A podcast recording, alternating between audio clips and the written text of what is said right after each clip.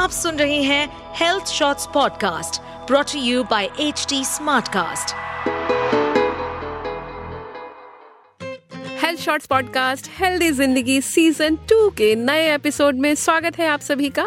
मैं हूँ आपकी host Yogita Yadav editor health shorts Hindi दोस्तों, जैसा कि हमने वादा किया था कि हम हर बार आपके लिए वो सारी जानकारियाँ लेकर आएँगे, जो आपके लिए हेल्दी ज़िंदगी की राह और आसान बना सकें।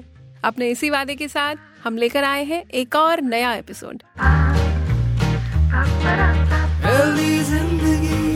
दोस्तों जीवन में बहुत सारी समस्याएँ आती हैं लेकिन अगर समस्या की पहचान कर ली जाए और उसे टाइम पर उस पर ध्यान दे दिया जाए तो उसका समाधान संभव है।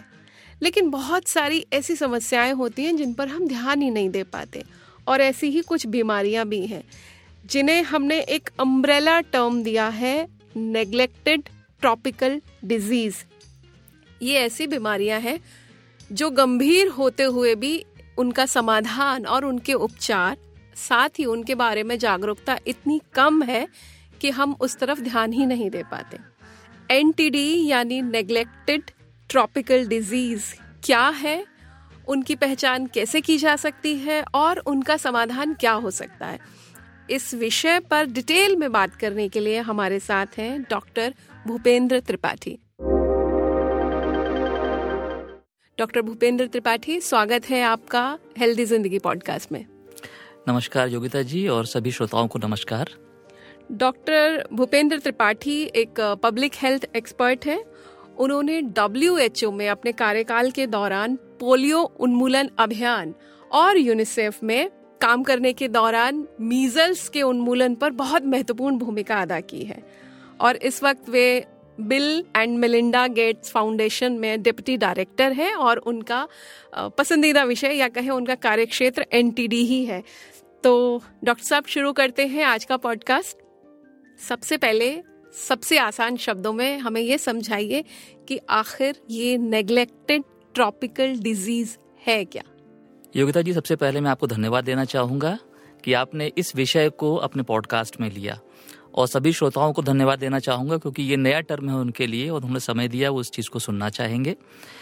तो मित्रों नेग्लेक्टेड ट्रॉपिकल डिजीजेस वैसे तो ये अंग्रेज़ी शब्द है, लेकिन इसको अगर हम हिंदी में परिभाषित करें नेग्लेक्टेड मतलब कोई भी चीज़ जिस जिसपे हम ध्यान ना दे पाए।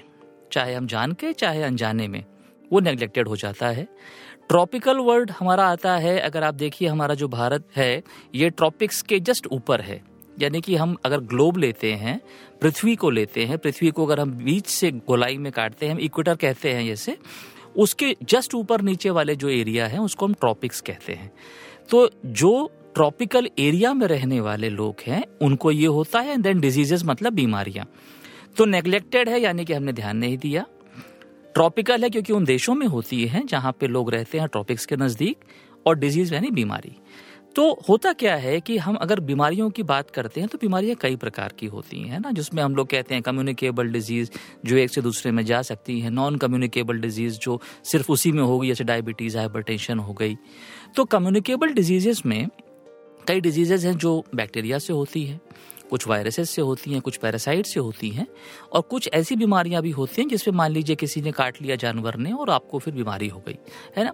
तो हम लोग जब डिवाइड करते हैं डिजीजेस को तो बाकी डिजीजेस के बारे में आपने काफ़ी सुना होगा, लेकिन नेग्लेक्टेड ट्रॉपिकल डिजीजेस ये आपने सही कहा एक अम्ब्रेला है, ये ग्रुप है, जो डब्ल्यूएचओ ने डिफाइन किया है, इसमें पहले बीस बीमारियाँ या बीमारी की कंडीशन होती थी, अब एक और नई एड हो गई है, इक्कीस हो गए हैं।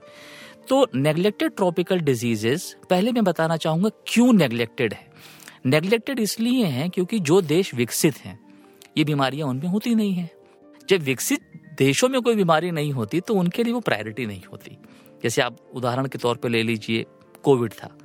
कोविड पूरे विश्व में हुआ, और क्या हुआ? प्रायोरिटी नंबर वन बन गया कुछ ही महीनों में। नेग्लेक्टेड ट्रॉपिकल डिजीजेस सदियों से रही हैं। इसमें बैक्टीरियल वायरल पैरासिटिक सब डिजीजेस है। अब मैं एग्ज़ाम्पल देना चाहूँगा। आपने डेंगू का नाम सुना होगा? डेंगू फीवर होता है। है?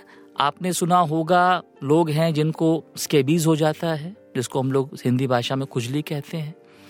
आपने सुना होगा कुछ ऐसे लोग होते हैं या बच्चे खासकर जिनके पेट में इंटेस्टीन में लंबे लंबे कीड़े हो जाते हैं।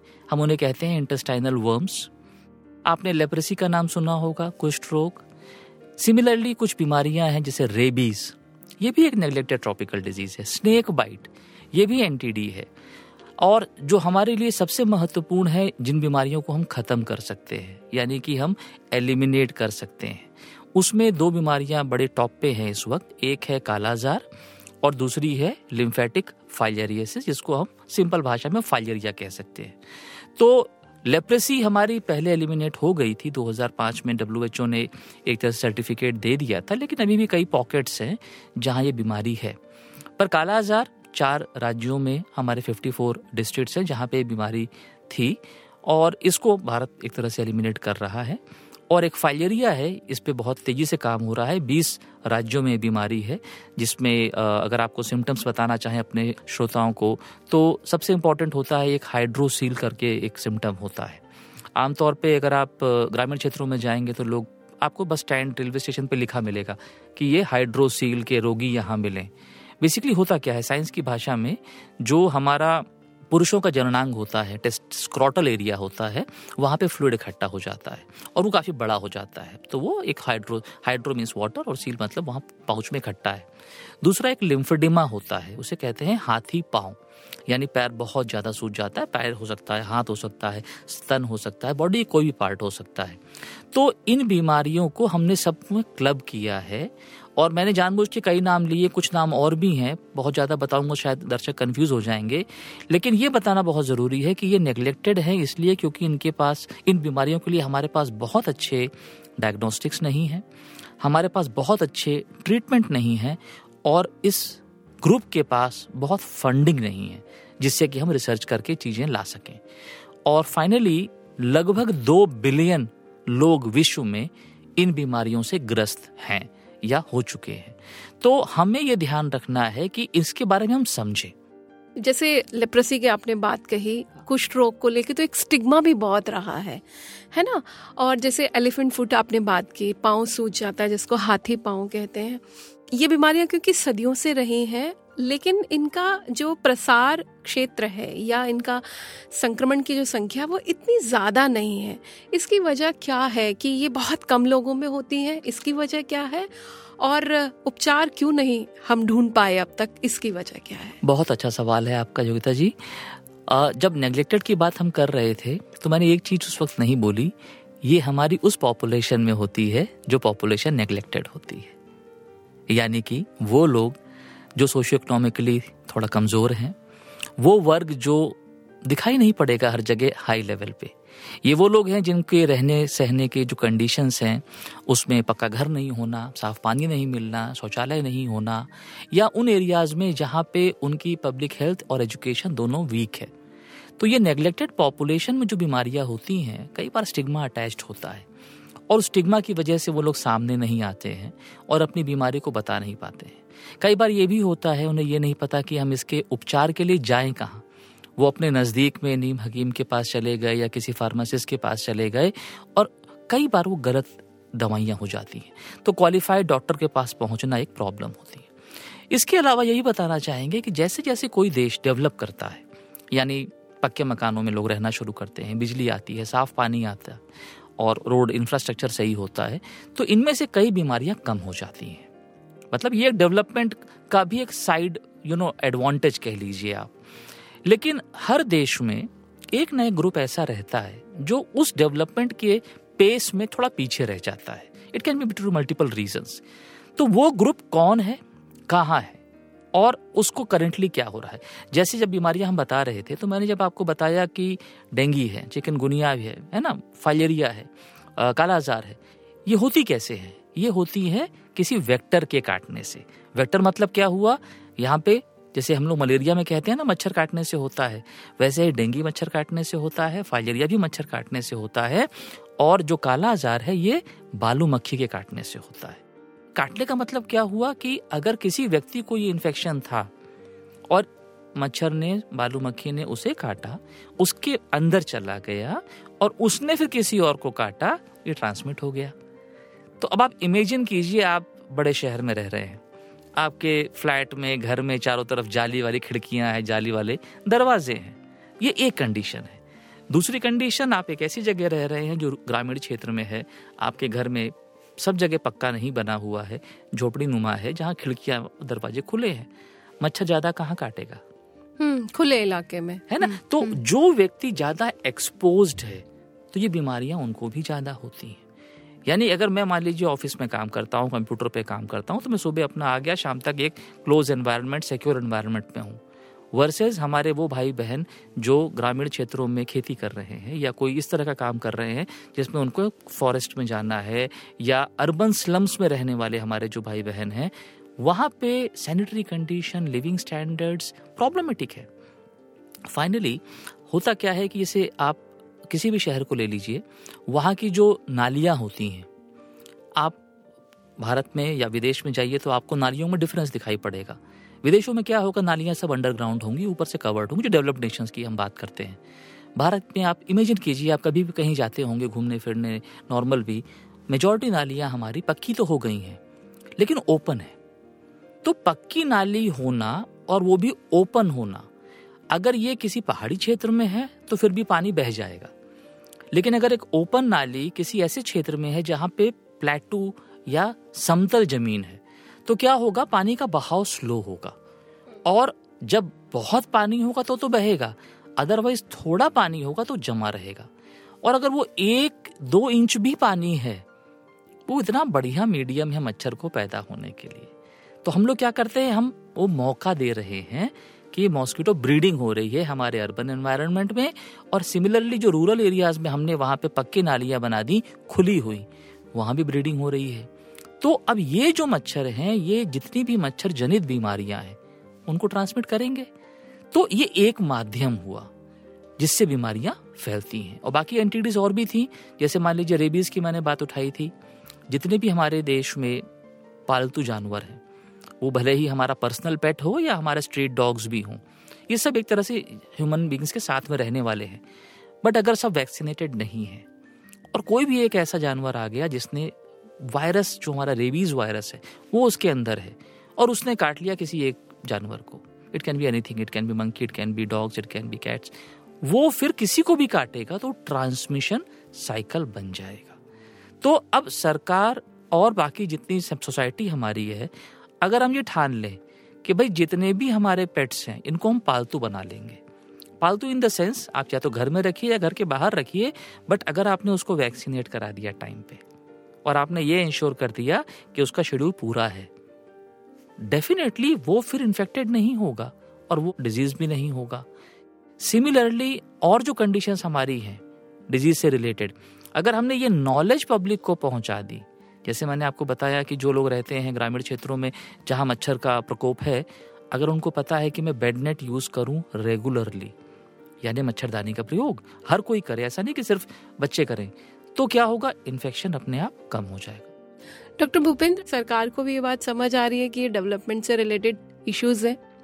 इसकी वजह से नहीं हो पा रहे हैं या इस पर रिसर्च या मेडिसिन नहीं बन पा रही हैं। तो देखिए neglected tropical diseases W H O का दिया हुआ टर्म है ग्लोबल लेवल पे, है ना? क्योंकि ये सिर्फ़ इस देश में नहीं है, ये हर मतलब more than hundred countries are there जहाँ पे बीमारियाँ हैं। अब हम भारत की बात करें तो मुझे ये बताते हुए काफ़ी खुशी होती है कि हमारे माननीय स्वास्थ्य मंत्री ने पिछले साल एक सिंपोजियम हुआ था राष्ट्रीय स्तर पे फाइलेरिया उन्मूलन के लिए और उसमें उन्होंने बड़े साफ़ शब्दों में कहा था कि ये नेग्लेक्टेड ट्रॉपिकल डिज़ीज़ फाइलेरिया होगी कहीं और, पर हमारे लिए, भारत के लिए प्रायोरिटी ट्रॉपिकल डिज़ीज़ है।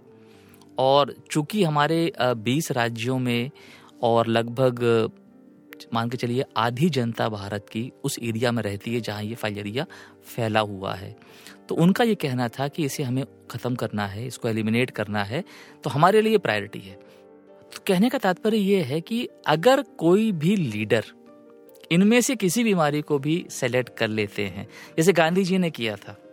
जैसे लेप्रेसी को गांधी जी ने पिकअप किया और उन्होंने अपने पूरे जीवन में मतलब इंडिपेंडेंस के साथ साथ उन्होंने कहा कि नहीं, आप बीमारी से भागो, बीमार व्यक्ति से नहीं, है ना? तो उन्होंने एक माइंड सेट ही चेंज कर दिया और over period of time science and development आ गया, अच्छी दवाएँ आ गई। आज की तारीख में leprosy is not a big problem it's a infectious disease जिसका ट्रीटमेंट कीजिए, आप सही हो जाइए। हमारे लिए इन नेग्लेक्टेड ट्रॉपिकल डिजीजेस में सही पूछिए तो चैंपियंस की कमी है। अगर सही लोग आ जाएँ आगे और वो पिक कर लें कि नहीं साहब, मैं इस पे काम करूँ और मज़े की बात क्या है?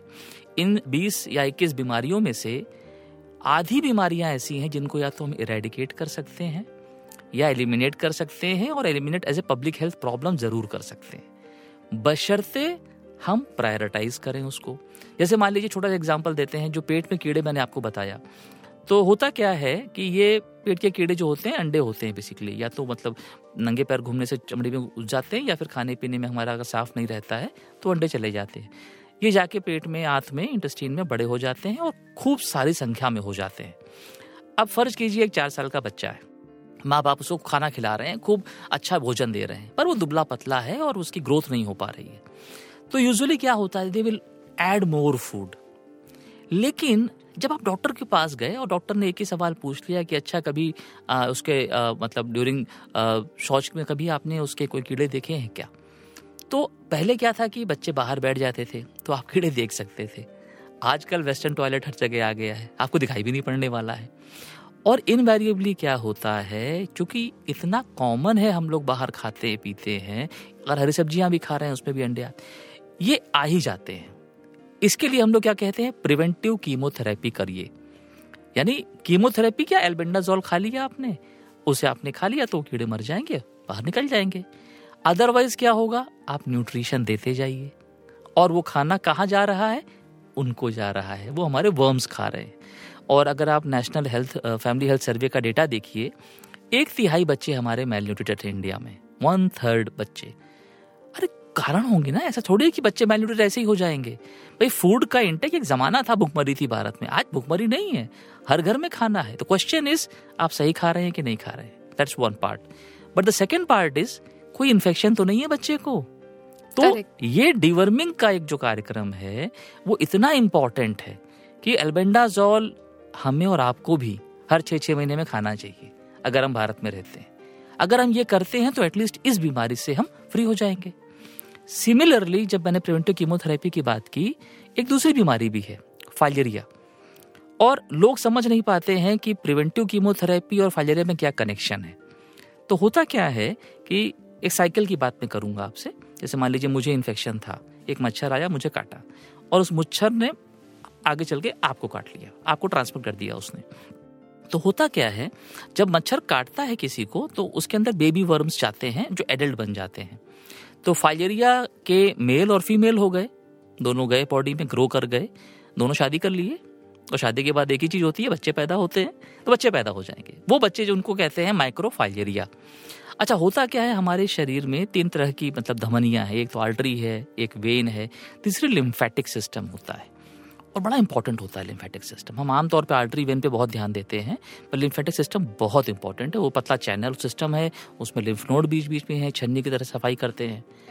ये वर्म्स जो हैं they go and stay within the lymphatic system चाहे वो पतली धमनी में होंगे, या फिर वो लिम्फ नोड के अंदर दे मेक नेस्ट अल्ट्रासाउंड करेंगे तो घूमते हुए दिखते हैं। अब ये एडल्ट वर्म इनकी लाइफ होती है पाँच से आठ साल एवरेज रहने को तो पंद्रह साल तक भी जीवित रहते हैं। और ये आपके परजीवी हैं यानी आपके साथ जी रहे हैं। आपको पता ही नहीं चलेगा कि मेरे अंदर वो है या नहीं है ठीक है? अब जो बेबी वर्म्स थे दिन में जाके वो बॉडी पार्ट्स में अंदर बैठ जाते हैं। लंग्स में सेंट्रल सिस्टम में बैठ जाएँगे या सेंट्रल लिम्फेटिक सिस्टम में बैठ जाएँगे। तो अगर दिन में कोई मेरा ब्लड टेस्ट करता है तो आपको पता ही नहीं चलेगा कि माइक्रोफाइलेरिया है कि नहीं। ठीक? लेकिन जहाँ शाम हुई रात आने वाली है वही माइक्रोफाइलेरिया निकलेंगे सेंट्रल सिस्टम से और पेरिफेरल सिस्टम में आ जाएँगे। अच्छा ये इनका सर्कल है। ये देखिए भगवान का दिया हुआ है ना हर प्राणी को भगवान ने कुछ ना कुछ खासियत दी है। हम्म। अब वो पेरिफेरल में क्यों आ रहे हैं? क्योंकि मच्छर कब काटना शुरू करेगा? शाम से शुरू करेगा। तो उन्होंने अपनी लाइफ साइकिल को एडजस्ट किया है कि दिन में फालतू मेहनत क्यों करूँ मैं?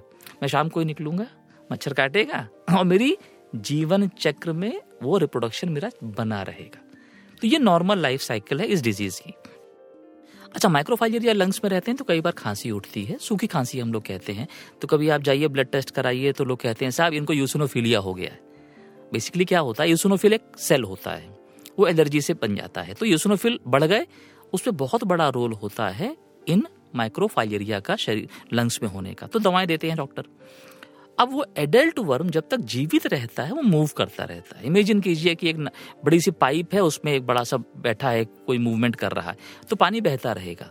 लेकिन जैसे ही उसकी डेथ हो जाती है तो वहाँ पे लोकल एंटीजन एंटीबॉडी रिएक्शन होता है और वो ब्लॉक हो जाता है। तो जब कोई भी पाइप है, वहाँ से पानी फ्लो कर रहा था, अगर वो ब्लॉक हो गया तो क्या होगा?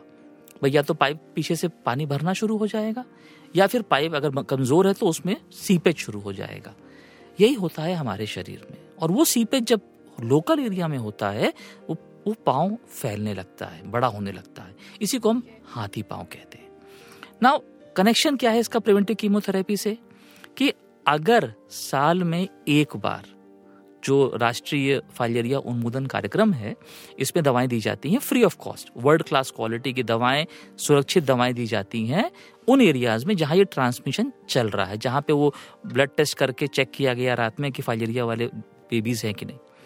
एल्बेंडाजोल और डीईसी दो दवाएँ होती हैं, साल में एक बार हर व्यक्ति वहाँ का खा ले सिवाय मैं चाहूँगी डॉक्टर साहब आप उन एरियाज़ के बारे में बता दें जहाँ पर भारत में इसका सबसे ज़्यादा जोखिम है। जी बिल्कुल। तो देखिए हमारे देश में हर तरह की मतलब जोग्राफी है। अगर हम बात करें तो ठंड भी है जैसे हमारा जम्मू कश्मीर हिमाचल ठंडे एरियाज़ हैं कोस्टल एरिया नीचे है है ना?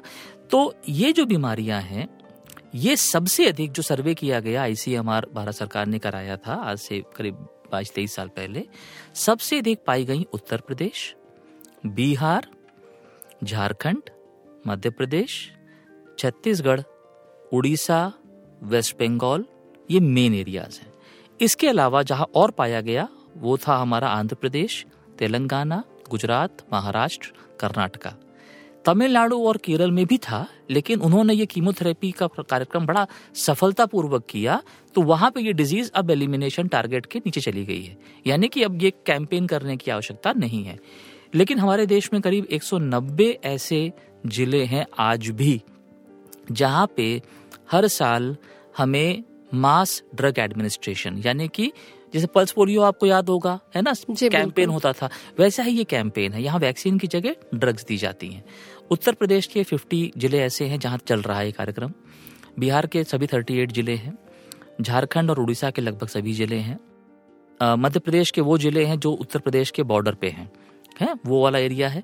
वेस्ट बंगाल के ज़िले जो बिहार बॉर्डर पे हैं, वो हैं। और बाकी कुछ स्पोरेडिक हैं, जहाँ पे मतलब आंध्रा और तेलंगाना में है, और कुछ महाराष्ट्र में है। तो ये इन एरियाज़ में जो लोग रह रहे हैं, वो इस बीमारी के रिस्क पे है। क्यों? क्योंकि अभी भी हम इसको एलिमिनेशन टारगेट के नीचे नहीं ला पाए मान लीजिए, मैं वहाँ रह रहा हूँ तो मेरा परिवार वहाँ रह रहा है। तो हो सकता है, मेरे परिवार में किसी को ये इन्फेक्शन हो गया। एडल्ट वर्म जब तक जीवित था, कोई सिम्टम नहीं आए। जब वो मरा, तब सिम्टम आना शुरू हुए। और मैंने आपको बताया कि ये पाँच से आठ साल नॉर्मल लाइफ स्पैन होता है। तो अब इमेजिन कीजिए, एक आठ साल का बच्चा है। उसको मच्छर ने काटा और उसके अंदर इन्फेक्शन हो गया।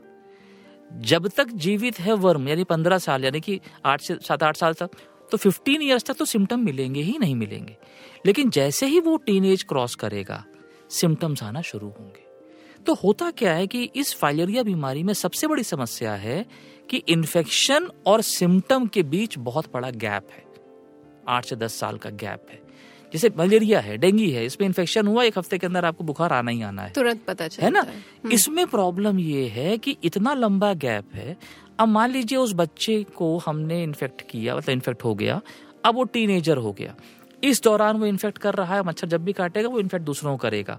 उसे पता ही नहीं उसके पेरेंट्स को पता ही नहीं ठीक? अब जब वो आगे बढ़ा बड़ा हुआ उसके पैर में सूजन शुरू हो गई या उसको हाइड्रोसील हो गया या उसके पेशाब में व्हाइट द्रव आने लग गया जिसको हम लोग काइल यूरिया कहते हैं तब वो डॉक्टर के पास जाना शुरू करेगा। जब डॉक्टर के पास ऐसा बच्चा जाएगा या एडल्ट जाएगा डॉक्टर क्या बोलता है? ये तो फाइलेरिया हो गया हम कुछ नहीं कर सकते। अच्छा क्या ये लाइलाज बीमारी exactly. है? एग्जैक्टली जैसे पोलियो था, पोलियो में क्या होता था? बचपन में बुखार आया, वायरस ने इन्फेक्ट किया नर्व्स हमारी डैमेज हो गई। अब वो अगर जीवित रह गया बच्चा, जीवन भर उसका वो अंग, चाहे वो पैर हो, चाहे कोई और अंग, वो काम नहीं कर पाएगा।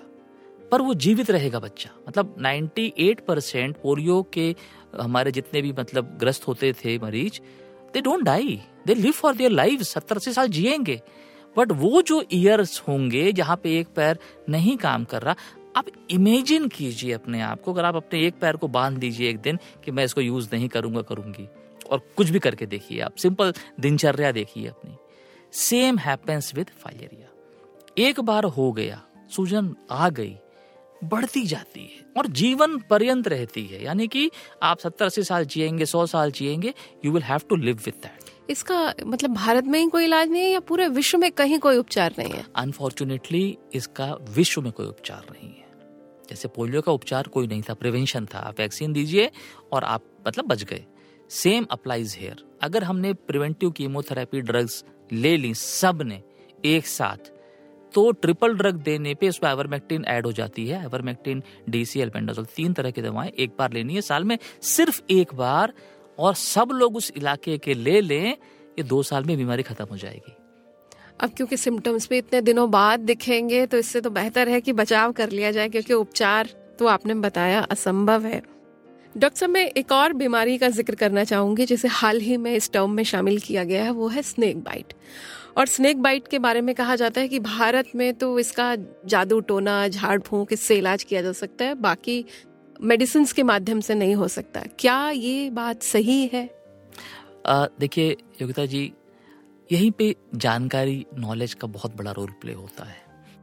जैसे कि हम लोगों को लोगों को बताना पड़ेगा कि देखिए, हर तरह का सांप पॉइजनस नहीं होता है। ठीक है? पहली चीज़ तो ये। दूसरा ये होता है, हर स्नेप की एक लाइफ साइकिल होती है। जैसे मान लीजिए एरियाज़ होते हैं जहाँ हाइबरनेशन में चला गया कोई भी स्नेक हाइबरनेशन क्या हुआ? जब मौसम बहुत ज़्यादा विपरीत हो जाता है तो वो चले जाते हैं अंदर और वहाँ पे रहते हैं आराम से, बहुत बाद में निकलते हैं, बरसात के समय निकलते हैं। उस समय जब निकलते हैं तो जो पॉइजनस वाला होता है, उसमें जो पॉइजन ग्रंथि में पॉइजन उनका जो खड़ा इकट्ठा होता है, वो सबसे अधिक पॉइजनस होता है। यानी कि उस वक्त अगर किसी को उसने काटा और वो द्रव्य पास कर दिया तो उसमें टॉक्सिन आ जाएगा। ठीक है? Coming back to your question तो अगर नॉन पॉइजनस स्नेक है वो बाय डिफ़ॉल्ट नॉन पॉइजनस है। मतलब उसके अंदर वो ग्रंथि है ही नहीं, जहाँ पे वो पॉइजन है। उसने अगर काट लिया, आप चाहे मंत्र बांधिए, चाहे आप कुछ कीजिए, चाहे ना कीजिए, आपको कुछ नहीं होगा। Point number one point number two अगर वो हाइबरनेशन के इमिडिएटली बाद वाला पॉइजनस नहीं है और काफ़ी महीने बीत गए हैं तो उसका कॉन्टेंट ऑफ़ पॉइजन स्नेक का कम होगा। तो उसमें काटा तो इन दैट केस आपने थोड़े मेजर्स लिए it body can manage that ठीक है? लेकिन अगर pure poisonous with sufficient venom डाल दिया ह्यूमन बॉडी में तो वेनम तो अपना काम करेगा। ठीक है? अब वो वेनम न्यूरोटॉक्सिक हो सकता है, यानी कि नर्व्स पे काम करेगा मायोटॉक्सिक हो सकता है, यानी मसल्स पे काम करेगा। अगर वेनम आ गया है बॉडी में तो देखिए मंत्र और धागा बांधना देखिए काम नहीं कर पाएगा। मतलब हम लोग जिस युग में जी रहे हैं, हम लोग एविडेंस बेस्ड मेडिसिन में हैं, जानते हैं। लेकिन अच्छी बात यह है कि एंटी वेनम्स अवेलेबल है। और एंटी वेनम्स अगर टाइम पे मिल गई उस व्यक्ति को, उस व्यक्ति की लाइफ बच जाएगी। ये गारंटीड है। तो इसमें दो चीज़ें हैं। पहला ये कि जनता को ये मालूम होना चाहिए कि मोटा मोटा क्या होता है स्नेक का पैटर्न अच्छा होता क्या है कि स्नेक देखने में ही आधी हालत खराब हो जाती है इंसान की। करेक्ट और काट लिया तो फिर आप कुछ सोच ही नहीं सकते। तो आधे से अधिक लोग तो हार्ट अटैक इसी में आ जाता है कि मुझे सांप ने काट लिया। इट्स इट्स रियल ट्रॉमा है ना वो आधा है। लेकिन अगर हिम्मत थोड़ी बंध गई उसको आपने ध्यान से देख लिया उसकी धाराएँ थोड़ी भी याद रह गई तो यू कैन वेरी वेल से कि हाँ ये नहीं था। बट इट्स वेरी टफ ये तो मतलब स्कूली शिक्षा है एक्चुअली अगर आप हमसे पूछिए तो स्कूल में इसके कार्ड बना के हमें नाइन टेंथ पे दे देना चाहिए हर बच्चे को कि बेटा ये कार्ड रखो। और ऐसा नहीं कि मतलब we have to give equal importance to every area अब मान लीजिए दिल्ली में कोई बैठा है फ्लैट में रहने वाला है तो उसकी probability of encountering a snake versus a person living in Chhattisgarh या Jharkhand Madhya Pradesh in rural area तो आप समझ गए ना कि किसकी प्रोबेबिलिटी ज़्यादा है। तो अगर हम वहाँ के बच्चों में, वहाँ के सेशंस में ये चीज़ बार बार रिमाइंडर दे दें कि बेटा बारिश आने वाली है, ये देखो डिज़ाइन होते हैं। अगर इस तरह का दिखे तो क्या करना है? और ये नहीं करना है कि बैठ गए और झाड़ फूक में बैठ गए। इमीडिएटली उस एरिया के ऊपर हमें टाई अप करना है एंड नियरेस्ट सरकारी अस्पताल या जहाँ पे एंटीवेनम की इंजेक्शन अवेलेबल है, पहुँचना है।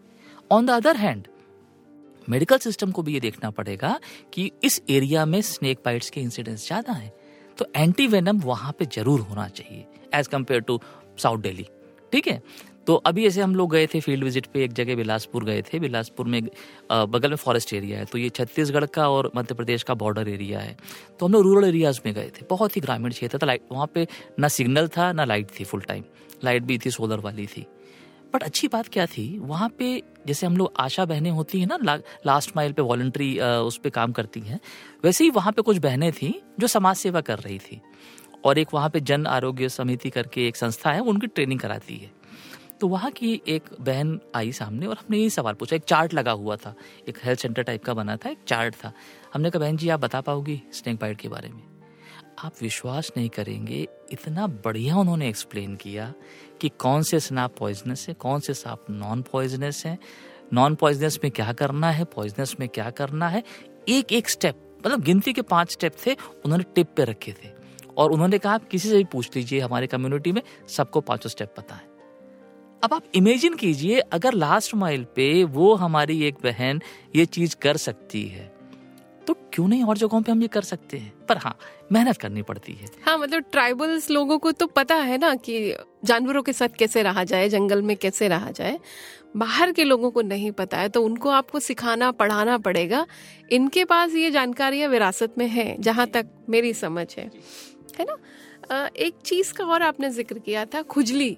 जी। खुजली को क्यों हमने ये कैसी खुजली है जिसको हमने इस नेग्लेक्टेड डिज़ीज़ में डाला हुआ है? बहुत अच्छा सवाल है आपका। देखिए होता क्या है कि स्केबीज जो होता है वो एक तरह का हमारे शरीर के ऊपर एक तरह का एक इंसेक्ट है। छोटा सा इंसेक्ट है वो बैठता है। वो ग्रो करता है अपने अंडे देता है तो और फैलता है। तो स्केबीज की खासियत क्या है कि अगर मान लीजिए मुझको है और मैं जिस बिस्तर पे बैठता हूँ रहता हूँ बेड टॉवल यूज़ करता हूँ अगर आप में से कोई बैठ गया उस पर तो वो आपको ट्रांसफ़र हो जाएगी। अच्छा ये इतनी तेज़ी से फैलता है। बहुत फास्ट मतलब scabies is one of the fastest spreading disease जो कि सांस के द्वारा नहीं है और टच के द्वारा है। और touch not only you your fomite fomite मतलब कुछ भी आपके द्वारा छुआ गया है। आपके बर्तन भी। बर्तन यूजुअली क्या होता है कि मेटल है तो थोड़ा पॉसिबिलिटी कम हो जाती है उसकी मतलब इंसेक्ट रहने की उधर। बट जितने हमारे क्लोथिंग वाला आइटम है, ये तो बहुत कॉमन है। क्लोथिंग या इससे जुड़ता हुआ कुछ भी होगा हम्म? तो होता क्या है इस पे खासियत क्या है कि अगर ये एक बार घर में किसी को हो गया, ठीक? तो यूजुअली क्या होगा, बड़ी हल्की फुल्की खुजली होगी, है ना? And then it start getting grow up in bigger ways तो जितने हमारी उंगलियों के बीच की जगह होती है हाथों में, यहाँ पे खुजली का ज़्यादा आएगा। अच्छा खुजली इतनी ज़्यादा खतरनाक होती है कि रात भर व्यक्ति उसको खुजलाता रहता है। क्योंकि वो एक तरह से ना वो द्रव्य निकलता है जो इरिटेट करता है स्किन को।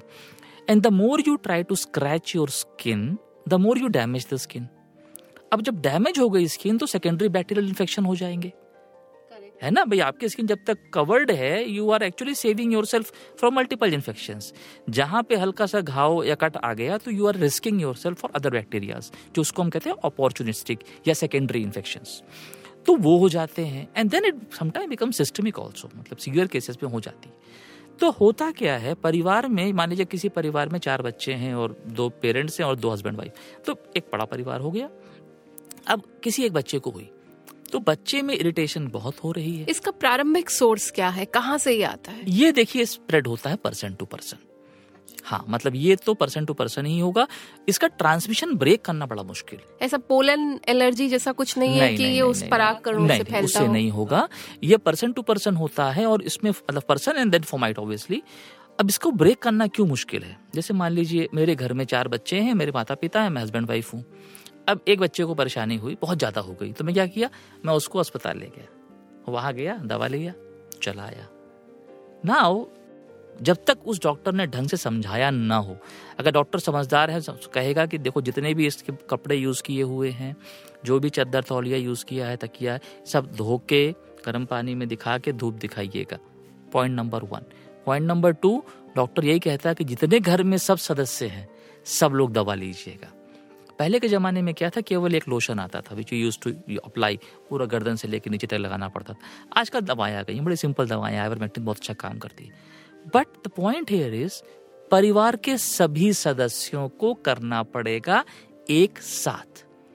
नहीं तो क्या होगा, मान लीजिए चार बच्चों में बच्चा नंबर एक तो सही हो गया, पर वो दूसरे में गया है। इंक्यूबेशन पीरियड भी होता है हर बीमारी का, थोड़े दिन बाद होगा, दूसरे को दिक्कत होगी। अब आप दूसरे को इलाज कराने चले गए।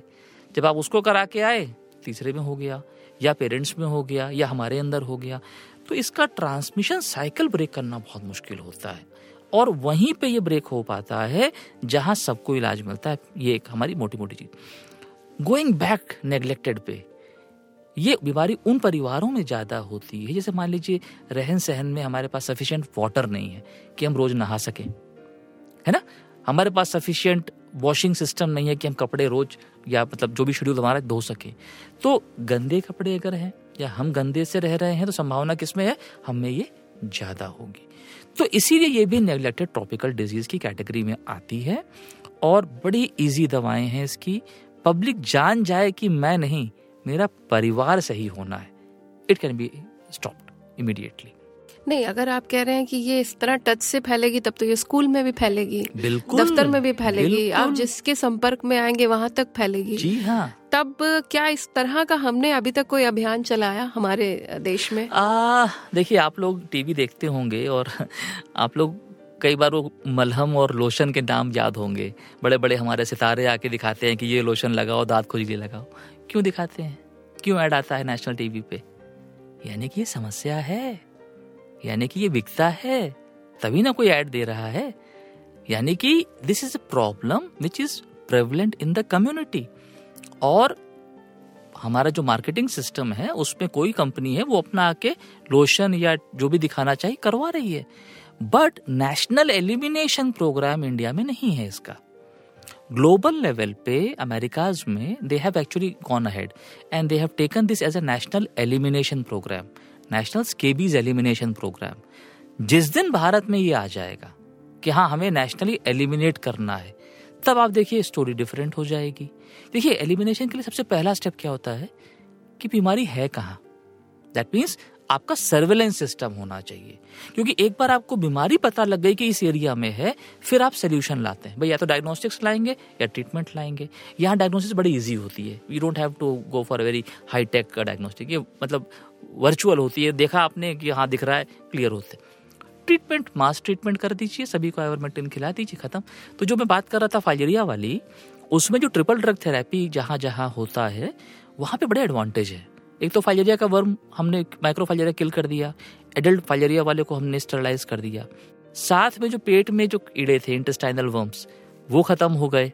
ठीक, क्योंकि उसमें एल्बेंडाजोल है। तीसरा, वो माइट्स जो है स्किन के ऊपर, वो आइवरमेक्टिन मार देगा। वो चले गए। लाइसेस होते हैं बालों में।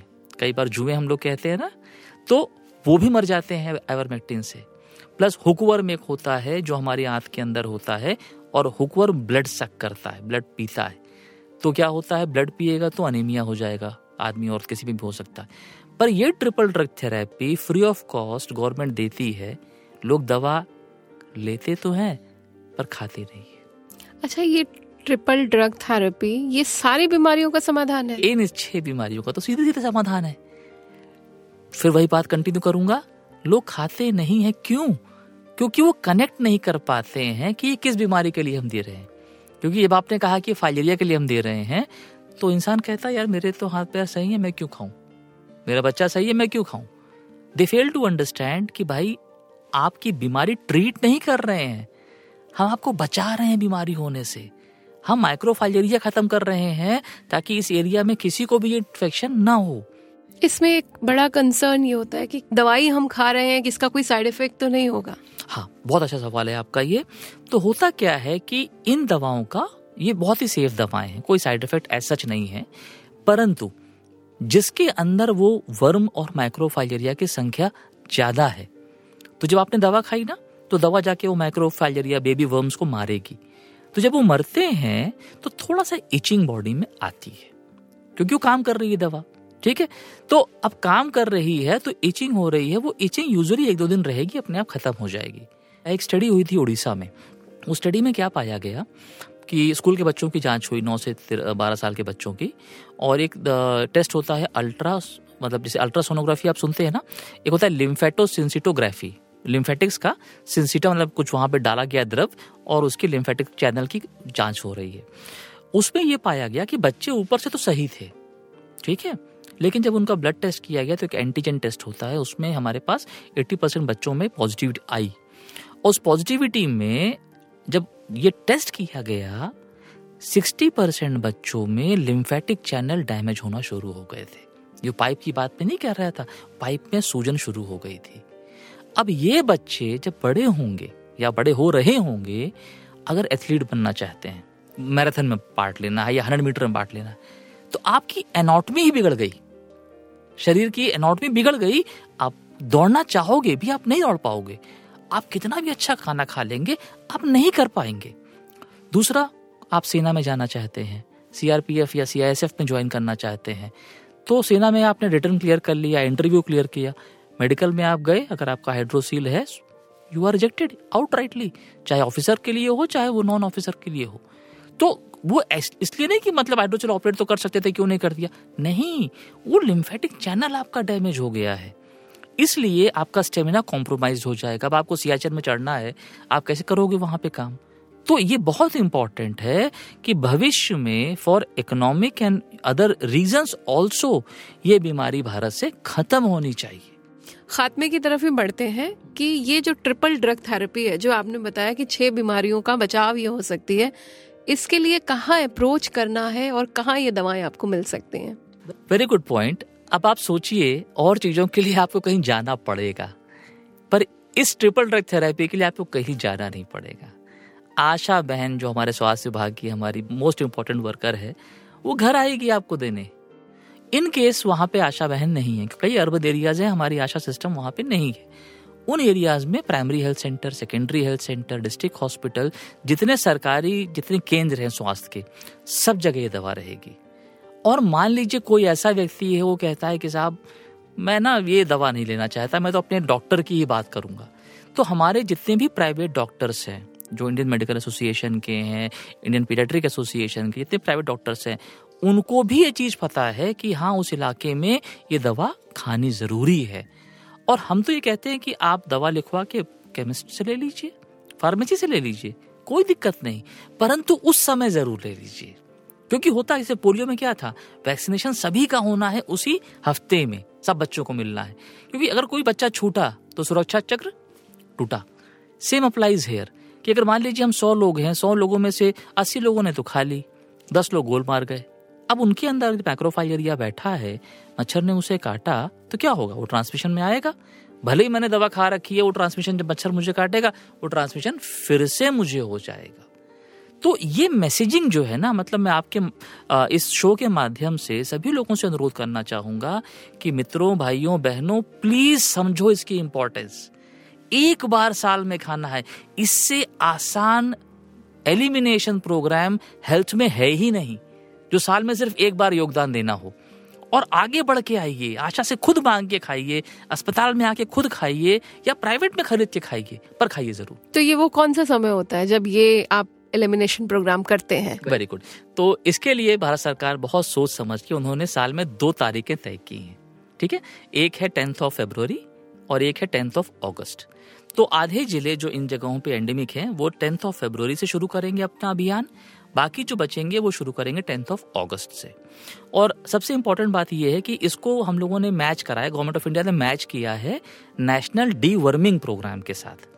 तो राष्ट्रीय लेवल पे ये नेशनल डी वर्मिंग प्रोग्राम में एल्बेंडाजोल सभी बच्चे एक से उन्नीस साल के उनको प्राप्त होती है, स्कूलों में, आंगनबाड़ी केंद्रों में। तो मिलनी चाहिए और खाना चाहिए, ठीक है? उसी दौरान अगर फाइलेरिया वाला इलाका है, खासकर ब्लॉक लेवल की हम बात करें, उसी ब्लॉक में अगर फाइलेरिया वाला राउंड चल रहा है तो वहाँ एल्बेंडाजोल के साथ में डीईसी e और आइवरमेंटिन भी मिलेगी। वो खानी है। तो आपको तारीख पता लग गई, टेंथ ऑफ़ फेब और टेंथ ऑफ़ अगस्त। इसका थोड़ा प्रचार प्रसार भी होता है, सरकार करती है और आशा बहन भी आती है। तो अगर आप उस क्षेत्र में रहते हैं और अगर आपको ये मालूम पड़ गया कि हाँ ये तारीख है और मेरे इस इलाके में ये राउंड चल रहा है एक कदम आगे बढ़िए दवा खुद लीजिए खाइए और इस बीमारी को खत्म कीजिए। Thank you so much doctor साहब। आपने बहुत इम्पोर्टेंट जानकारियाँ हमें दी और आप हमारे स्टूडियो में आए। आपका बहुत बहुत धन्यवाद। बहुत बहुत धन्यवाद जी। ये था हमारा आज का एपिसोड इसे एडिट किया है संजू अब्राहम ने। आपको कैसा लगा हमें ज़रूर बताएँ। आप मुझसे कनेक्ट कर सकते हैं Yogyata dot Yadav at Hindustan times dot com पर। हेल्दी ज़िंदगी सीज़न टू पॉडकास्ट को शेयर करें अपने दोस्तों और प्रियजनों के साथ, क्योंकि पहला धन निरोगी काया हेल्थ इज़ वेल्थ इस पॉडकास्ट पर अपडेटेड रहने के लिए हमें फॉलो करें एट एच डी हम सारे मेजर सोशल मीडिया प्लेटफॉर्म्स पर मौजूद हैं। और ऐसे पॉडकास्ट सुनने के लिए log on to W W W dot H D smart cast dot com